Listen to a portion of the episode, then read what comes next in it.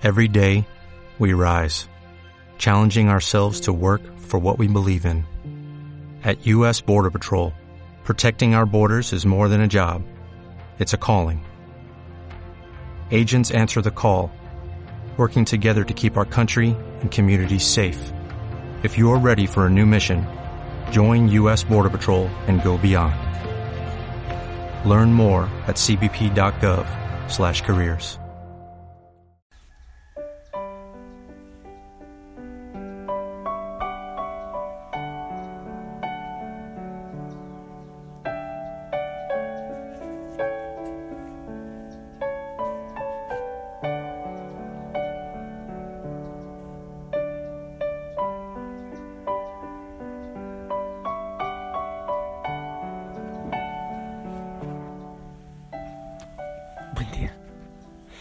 Un fuerte abrazo. Hey, te pido un favor, sonríe. Y te pido otro favor, que lo que escuches de la palabra del Señor lo pongas como propósito de vida. No se trata solo de una aspirina espiritual. No se trata solo de acallar la conciencia, la mente. Se trata de adherirnos cada día más al proyecto de vida del Señor. Vivir según Él nos pide que vivamos. Se trata de empezar a disfrutar este día de manera especial siempre, siempre, siempre. Vivirlo como si fuese el primer día con el asombro, con la alegría, con el gozo, con la fiesta. Que nos auxilie el Espíritu Santo y que de manera especial a mí me auxilie y que ponga palabras en mis labios que salgan desde el corazón, pero que sean las que el Señor quiere que tú escuches en esta mañana. Hoy estamos celebrando a Nuestra Señora, la Virgen del Rosario. ¡Qué hermoso! Quiero proclamar hoy la primera lectura. Es larguita, así que prepárate a ver qué nos dice el Señor. Del libro de Jonás. El Señor le dirigió la palabra a Jonás, hijo de Amitai, y le dijo: levántate y vete a Nínive, la gran ciudad, y predica en ella que su maldad ha llegado hasta mí. Se levantó Jonás para huir a Tarsis, lejos del Señor, y llegó a Jafa, donde encontró un barco que salía para Tarsis. Pagó su pasaje y se embarcó para dirigirse a Tarsis, lejos del Señor. Pero el Señor desencadenó un gran viento sobre el mar y provocó una tormenta tan fuerte que el barco estaba a punto de naufragar. Los marineros tuvieron miedo y se pusieron a invocar cada uno a su Dios. Luego echaron al mar la carga para aligerar la nave. Mientras tanto, Jonás había bajado al fondo del barco, se había acostado y dormía profundamente. El capitán se le acercó y le dijo: ¿qué haces aquí, dormido? Levántate e invoca a tu Dios, a ver si Él se compadece de nosotros y no perecemos. Luego se dijeron unos a otros: echemos suerte para ver quién tiene la culpa de esta desgracia. Echaron suertes y le tocó a Jonás. Entonces le dijeron: dinos, ¿Por qué nos ha sobrevenido esta desgracia? ¿Cuál es tu oficio? ¿De dónde vienes? ¿Cuál es tu país y de qué pueblo eres? Él le respondió: soy hebreo y adoro al Señor Dios del cielo, que hizo el mar y la tierra. Entonces aquellos hombres tuvieron mucho miedo y le dijeron: ¿por qué has hecho esto? Pues él acababa de decirles que iba huyendo del Señor. Y como el mar seguía encrespándose, le preguntaron: ¿qué hemos de hacer contigo para que el mar se calme? Él le respondió: levántenme y arrójenme al mar, y el mar se calmará, pues sé que por mi culpa les ha sobrevenido esta tormenta tan fuerte. Los hombres se pusieron a remar para alcanzar la costa, pero no pudieron porque el mar seguía encrespándose en torno a ellos. Entonces invocaron al Señor diciendo: Señor, no nos hagas morir por culpa de este hombre, ni nos hagas responsables de la muerte de un inocente, ya que es clara tu voluntad. Entonces levantaron a Jonás y lo arrojaron al mar, y el mar calmó su furia. Y aquellos hombres Respetaron mucho al Señor. Le ofrecieron un sacrificio y le hicieron promesas. Dispuso el Señor que una ballena se tragara a Jonás, el cual estuvo en el vientre de la ballena 3 días y 3 noches. Entonces el Señor le ordenó a la ballena que vomitara a Jonás en tierra firme. Palabra de Dios. A mí me ha parecido siempre encantadora esta historia de Jonás, como una parábola del Antiguo Testamento. Quiero, en este ratito de reflexión que me queda, lo que voy a hacer no es una queja, es compartir la vida de un ser humano, la vida de un sacerdote, eso es. Créeme que hay veces son difíciles, hay días difíciles. Yo soy tan feliz y he dicho muchas veces que creo que estoy en la lista de los seres humanos felices, pero eso no quiere decir que la vida sea fácil. Eso no quiere decir que siempre tenga el uniforme puesto y que no haya dificultades. Sí, las hay. He pasado hace poco por días tremendamente difíciles, agotadores, incluso un pie me dolía tremendamente, se hinchó y ya casi no podía caminar, y hubo otras manifestaciones físicas y muchísimo cansancio, tantas cosas pendientes de allá, de acá. Yo quiero orar mucho, pero vienen situaciones de la familia Osana, de los Pustinic, que amo, pero que exigen. Y la vida, aunque uno toma la determinación de creer y de entregar la vida al Señor, pero no siempre es tan fácil. No quiere decir que tiene que ser fácil. Hay muchas personas que les llega la dificultad y muchos optan por hacerse a un lado. En el sacerdocio, en el matrimonio, ocurre muchas veces. Llega la dificultad y se alejan de Dios y entonces chao. En el matrimonio, en la profesión, en el sacerdocio, en la vida religiosa. Porque no es fácil. No es fácil. El Señor pide tareas complicadas. A Jonás le pidió ir a Nínive, una ciudad gigante, enemigos de él y de su pueblo, para hablar de conversión. Y hablar de conversión y penitencia no fue fácil antes y tampoco es fácil ahora. Tampoco lo es. Entonces la determinación de Jonás fue huir. Y la determinación del Señor fue que Jonás cumpliera la misión. Muchos huimos de distintas maneras. Jonás huyó montándose a un barco, pero fue sincero. Sí, yo soy responsable. Él no negó, yo tengo la culpa, sí. Porque es que muchas veces creemos que vamos solos a realizar las misiones que el Señor nos pone. Nos olvidamos que Él es quien va con nosotros, que Él va adelante, que nosotros solo somos ayudantes de Él. Luego Jonás, o Dios, mejor dicho, le ayudó para que tuviera un retiro espiritual en el vientre de una ballena. Y después asumió la misión con mala gana. Seguía renegando, pero asumió la misión. Hay misiones difíciles. Señor, pero este matrimonio no voy a ser capaz. Pero estos hijos no lo voy a lograr.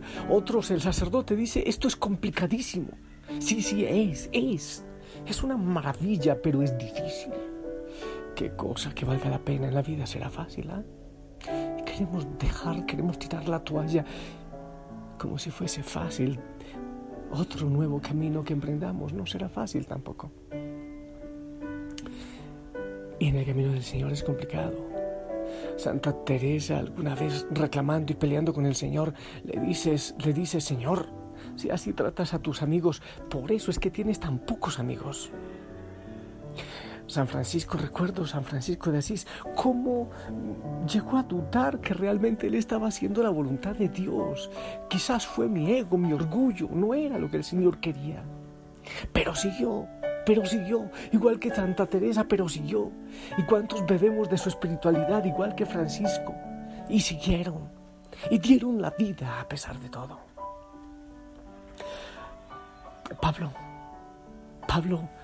San Pablo le dice alguna vez al Señor, sácame esta espina, 3 veces he pedido que me quite esta espina que tengo en mi corazón.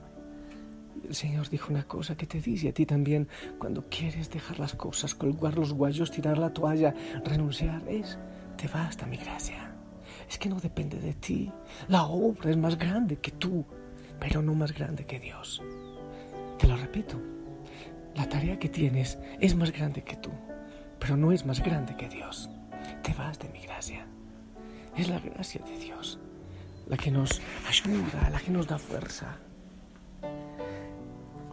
En poco tiempo van a beatificar aquí en Ecuador al padre Emilio Moscoso, mártir de la Eucaristía, precisamente en Río Bamba el 16 de noviembre.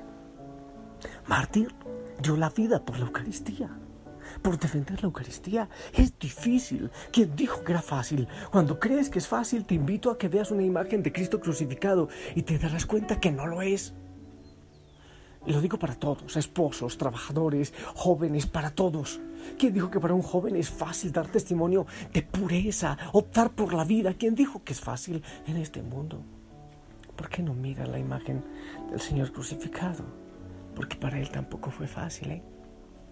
Y si tú eres discípulo, debes saber que también debes cargar con la cruz. Pero lo importante es que es la gracia del Señor la que va con nosotros. Es una guerra que dura siempre. Habrá momentos de soledad. Te vas de mi gracia. Ora con esta canción, ¿quieres? De manera especial para los sacerdotes consagrados. Oro por todos. Era una paz armada, compañero. Será toda la vida esta batalla, que el cráter de la carne solo calla cuando la muerte acalla sus braseros. Sin lumbre en el hogar y el sueño mudo, sin hijos las rodillas y la boca. A veces sentiréis que el hielo os toca, la soledad os besará a menudo. No es que dejéis el corazón sin voz, habréis de amarlo todo, todos, todas, discípulos de aquel que amó primero, perdida por el reino y conquistada. Será una paz tan libre como armada, será el amor amado a cuerpo entero.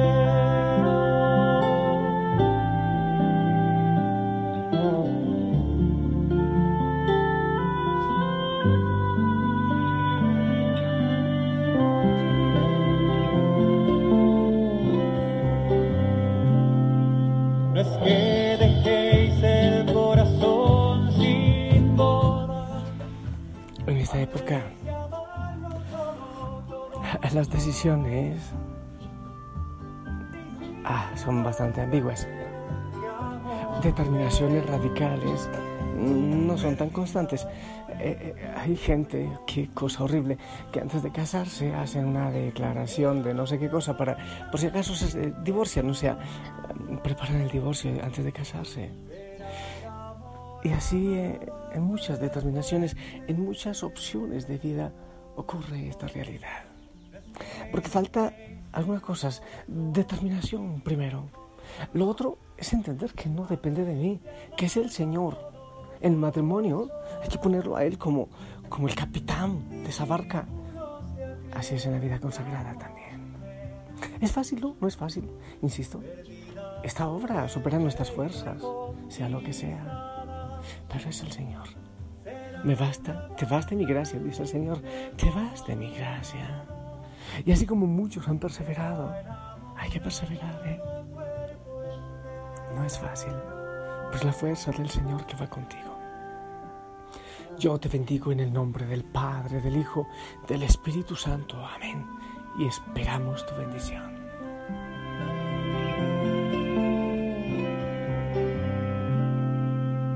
Que dejéis el corazón sin voz. Amén, amén, gracias. Piensa, por favor, en lo que dice esta palabra. Hay muchas cosas desde donde tomarla para reflexionar y llevarlo a la vida. Yo tomé esto, es fuerte, pero el Señor va contigo. Hay veces que quieres huir, pero el Señor te sigue buscando. Si Él toma la decisión de que tú trabajes en su obra, Él te da también la libertad. Pero si has dicho, Señor, haz tu voluntad, Padre nuestro, hágase tu voluntad en la tierra como en el cielo, entonces Él aceptará esa palabra. Que el Señor nos dé la fuerza, que Él te bendiga a ti, a tu familia, que me bendiga a mí. Muchas veces también yo he dicho, wow, de haber sabido que me iba a tocar tan fuerte, yo había dejado esto a tiempo. Es una maravilla, cuesta dar la vida, pero es darle sentido a esa misma vida. Que la Madre María, que sabe de eso, interceda por nosotros, sonríe y enfrenta, pone el pecho a las balas en la opción por la vida y por el Señor. Que Él te bendiga, que Él te acompañe, y si lo permite Él y tú lo quieres, nos escuchamos en la noche. Bye.